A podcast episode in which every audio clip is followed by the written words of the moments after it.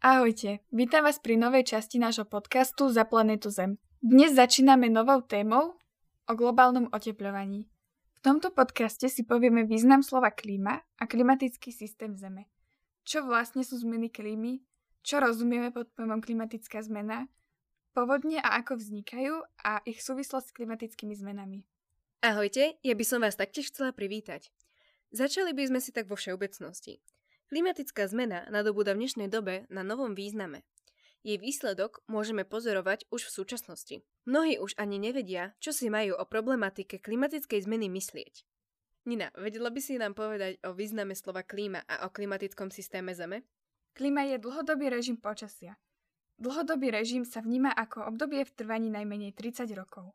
Pojem klíma sa tiež vníma ako súbor stavov úplného klimatického systému Zeme, ktorým prechádza počas dlhších najmenej 30-ročných časových období. Toto je charakteristika klímy podľa Svetovej meteorologickej organizácie VMO.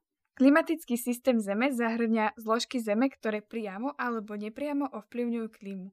Ide o atmosféru, hydrosféru ako vodstvo, kryosféru, sneh a ľad na Zemi, litosféru, vrchná časť zemskej kôry, biosféru, život na Zemi a noosféru, aktívna činnosť a jej výsledky človeka.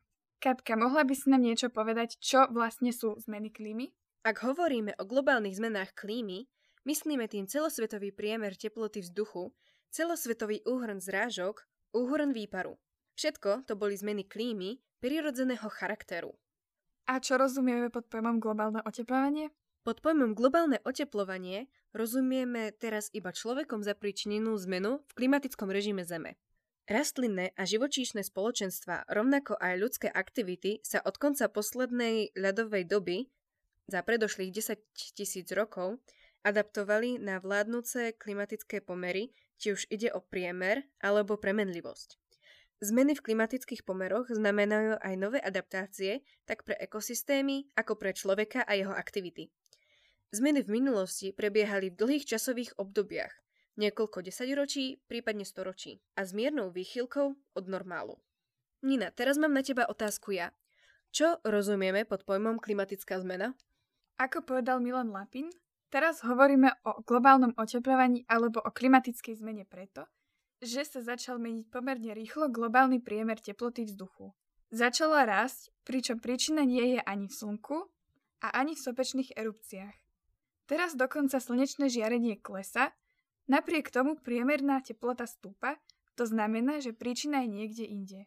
Tá príčina je predovšetkým v koncentrácii skleníkových plynov v atmosfére. Čím viac skleníkových plynov je v atmosfére, tým viac sa zadržuje energia tepelného vyžarovania Zeme, ohrieva sa atmosféra a vracia toto žiarenie späť. Tým sa zvyšuje prízemná teplota. Toto je fyzikálne veľmi jasný efekt. Pri rýchlych zmenách dochádza k nestabilite ekosystémov a k značným škodám na socioekonomických aktivitách človeka. Nová rovnováha pre prírodné systémy môže nastať až po niekoľkých storočiach. Rovnako aj ľudské aktivity sa rýchlym zmenám prispôsobujú len veľmi pomaly. Ja by som ťa doplnila niečím, čo povedal Milan Lapin.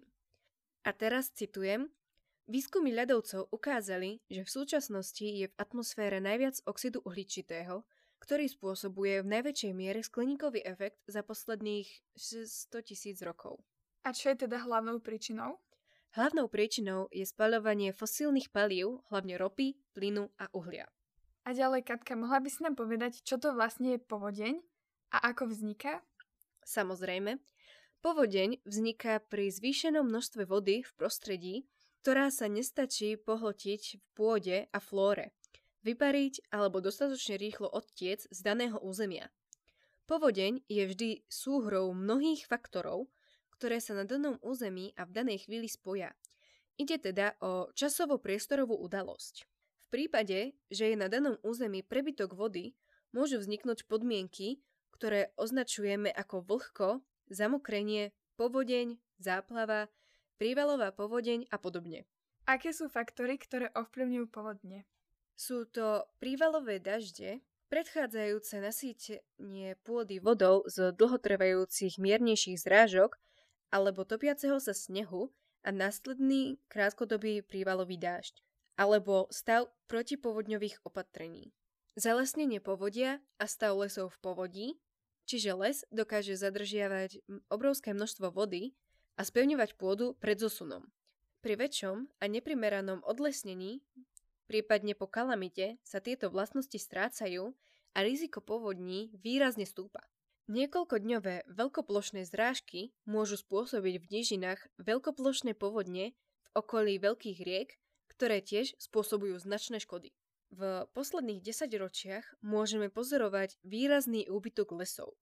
Je spôsobený či už plánovaným výrubom, spracovaním polomov vzniknutých po ničivých výchryciach alebo rôznymi narušeniami zdravotného stavu lesa. Lesy sú našou poslednou a najdôležitejšou ochranou pred ničivými účinkami klimatických zmien. Je preto veľmi dôležité dbať o to, aby sa udržal zdravotný stav našich lesných porastov. Ja to teraz od teba preberiem a poviem, aká je súvislosť klimatickej zmeny s povodňami. Výsledky oteplovania klímy možno badať už v posledných desaťročiach. Teplý vzduch obsahuje viac vodnej pary, má viac energie a teda podmienuje vznik silných búrok s množstvom bleskov a privalovými dažďami. Teplo ovplyvňuje evapostranspiráciu, čiže výpar z povrchu rastlín a pôdy. Narušuje sa tým vodná bilancia územia a je potrebné zavlažovanie. To by bolo pre túto epizódu všetko. V budúcej epizóde si povieme o obraze letného počasia o 100 rokov, kedy nastáva a aké má dôsledky sucho, príčiny a dôsledky topenia ľadovcov, význam a nebezpečenstvo hurikánov, ako vzniká hurikán a akú súvislosť má klimatická zmena s jeho intenzitou. Takže my sa s vami lúčime a tešíme sa na vás na budúce. Ahojte!